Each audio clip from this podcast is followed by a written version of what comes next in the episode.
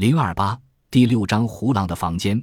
穆罕默德·华丽丽第二天清晨六点，天还蒙蒙亮的时候，便来到旅馆接我们。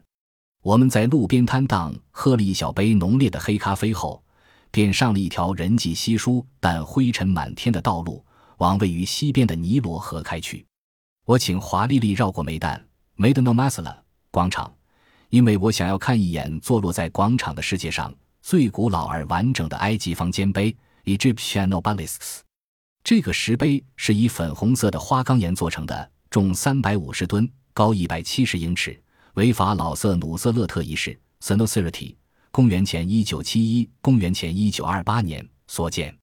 它原是海里欧波里斯的太阳神殿 （Heliopolitan Temple of the Sun） 入口处的两个大石碑之一。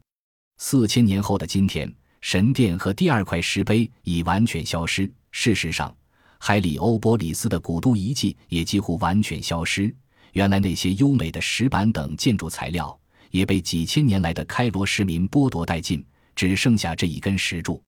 海里欧波里斯（太阳城之意）在圣经上的名字为翁 （On），而在古埃及文中则被称为伊努 （Inu） 或伊努梅瑞特 （Inumerit），以及柱或北之柱的意思。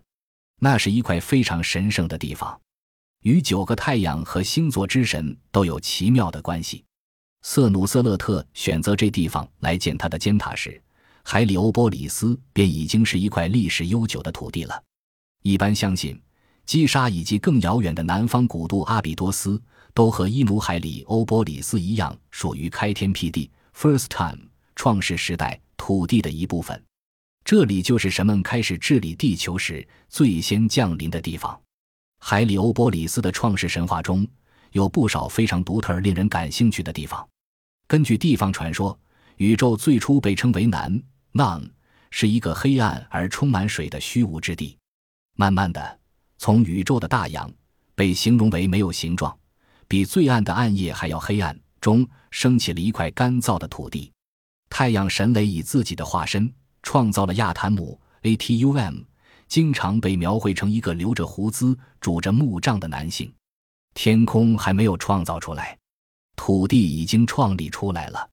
地球上还没有孩童或爬虫，只有我亚坦姆一个人，没有人与我共同工作。感到非常孤独的不灭之身亚坦姆，于是创造了两个同样为圣体的子孙：空气与干燥之神修树，湿气之神泰夫纳 （Tefnat）。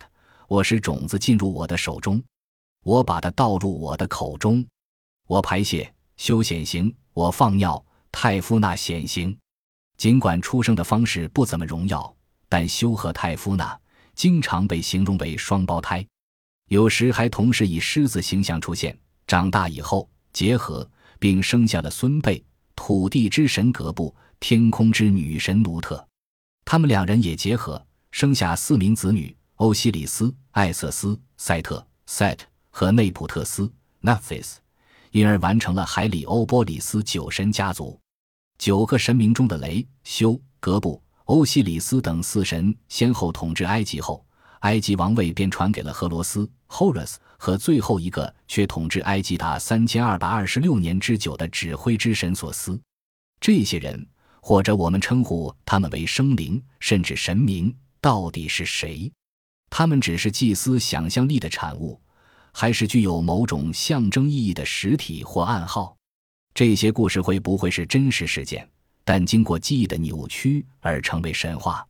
或者这些故事其实为太古传下的符号化讯息，为超越时间传达给后人而编造出来的？他们会不会是现在才正准备解开的讯息？这些想法或许听起来很花哨，甚至无稽。不过，令我无法释怀的是，有关艾瑟斯和欧西里斯的神话中，隐藏着许多显然属于海里欧波里斯传统的一部分的岁差运动计算，精确无比。而担负有保护海里欧波里斯伊努传统的祭司，在埃及向来以才智兼备著称，不但能预言，而且还精通天文、数学、建筑、魔术等。他们也因为持有一个神圣而强有力的神器。本本本本而闻名，这些都显示神话的背后应该隐藏着一些我们无法解释的深意。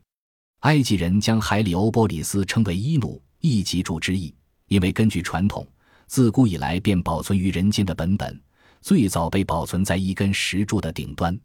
一般人相信本本很早以前便从空中落下人间，但很不幸，本本在非常久以前便已遗失。公元前一九七一年，瑟努瑟勒特第十二王朝即位时，已没有人记得他的样子了。当时人只记得。本本是呈金字塔形状，而这份记忆便成为后来所有埃及方尖碑的原型。本本也从此成为金字塔形或在金字塔顶上的石头的意思。从某种象征性意义上来看，本本和拉吉亚坦姆之间的关系紧密而直接。关于拉吉亚坦姆，古代文件上记载道：“你们升高，像本本石一样，到凤凰的宅邸之上。”凤凰的宅邸指的是海里欧波里斯原始神殿，也就是当初收藏本本的地方。从这里，我们不难看出本本这个神秘的器物，同时也是传说的神鸟凤凰的象征。凤凰之名为贝奴 （Benu），它的出现与消失被视为与宇宙大周期及世界的崩坏及再生有关。